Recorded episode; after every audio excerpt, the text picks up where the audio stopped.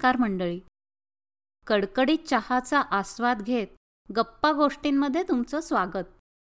सध्याच्या पॅन्डेमिक युगात सहज गप्पा आणि त्यातून मिळणारा निखळ आनंद हे सगळं खूपच दुर्मिळ झालं आहे ह्या सहज गप्पांमधून कितीतरी वेळा नकळतच आपल्याला आलेला ताण पळून जातो. अशाच सहज गप्पा मारायला माझी आत्या मंगल जोशी व मी माधुरी काळे गप्पा गोष्टी ह्या पॉडकास्टद्वारे तुमच्याशी गप्पा मारायला येणार आहोत. कशा काय वाटतायत गप्पा गोष्टी? गप्पा गोष्टी म्हटलं की त्या मन मोकळ्या छान वाटतात ना? ना विषयाचं बंधन ना काही तणाव. अहो आपण तर आता मित्रमैत्रिणीच झालोय. त्यामुळे दिलखुला संवाद साधतोय. असं आम्हाला वाटतं. कारण असा मनमोकळा संवाद साधणं ही आजच्या काळाची गरजच आहे. पण असा संवाद आधी आपल्याला स्वतःशी साधता यायला हवा. तर तो पुढे इतरांशी साधता येईल असंच वाटतं. आपलं गाणं प्रथम आपल्याला आवडलं पाहिजे. त्यात आपल्याला रमता आलं पाहिजे. तसंच गप्पांचं पण आहे. आता वीणा वझे बघा ना. स्वतःशी गप्पा मारताना अगदी हरवून गेले आहेत. बघूया तरी एवढं काय बोलतायत स्वतःशी? माझ्या मनीचं तुमच्या मनापर्यंत. अंथरुणावर पाठ टेकेपर्यंत खूप दमाल झालं होतं. मनाशी निर्धार केला की उद्या सकाळी अजिबात लवकर उठायचं नाही. नाही म्हणजे नाही. आठ वाजेपर्यंत तरी चांगलं लोळत पडायचं. खरं तर अशा प्रतिज्ञा मी बरेच वेळा केल्या आणि प्रत्येक वेळी मीच मोडल्या.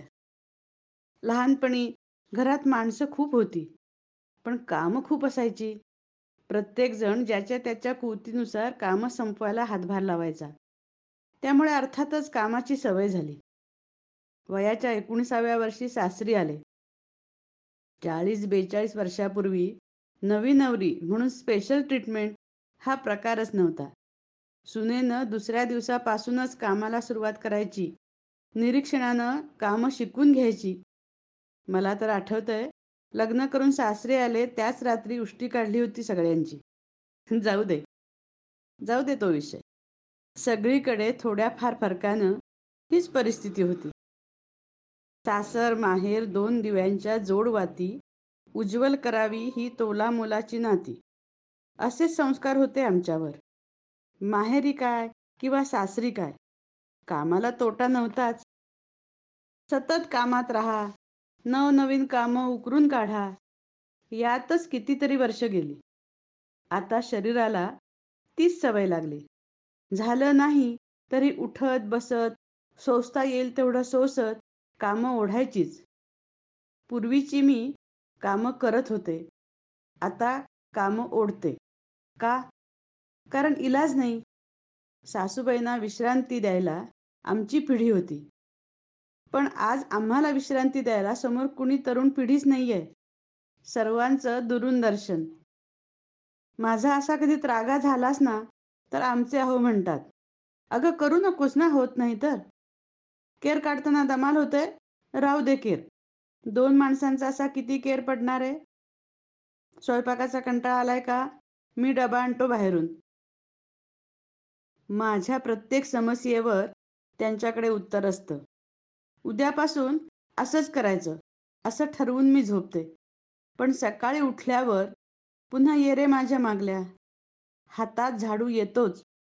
रांगोळीशिवाय उंबरठा ही कल्पनाच सहन होत नाही. देवाला घरचा नैवेद्य नाही या विचारानं मन कासावीस होतं. आजवर चाकोरीबद्ध आयुष्य जगत आले. कधी कुरकुर नाही कधी बंडाचा झेंडा नाही. पण आज आज मला कुणीच काही म्हणणार नाहीये. तरीही मी तशीच वागतीये. असं का? असं का? हा प्रश्न मी अनेकदा मनाला विचारला आज माझ्या मनानं या प्रश्नाचं उत्तर दिलं. ते म्हणालं अगं हा तर माझा सासुरवास. म्हणजेच हा मनाचा सासुरवास.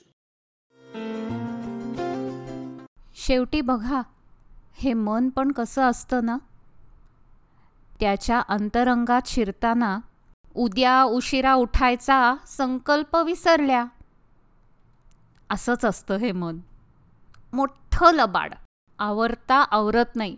समर्थ रामदास नाही का? असंच काहीसं म्हणाले आहेत.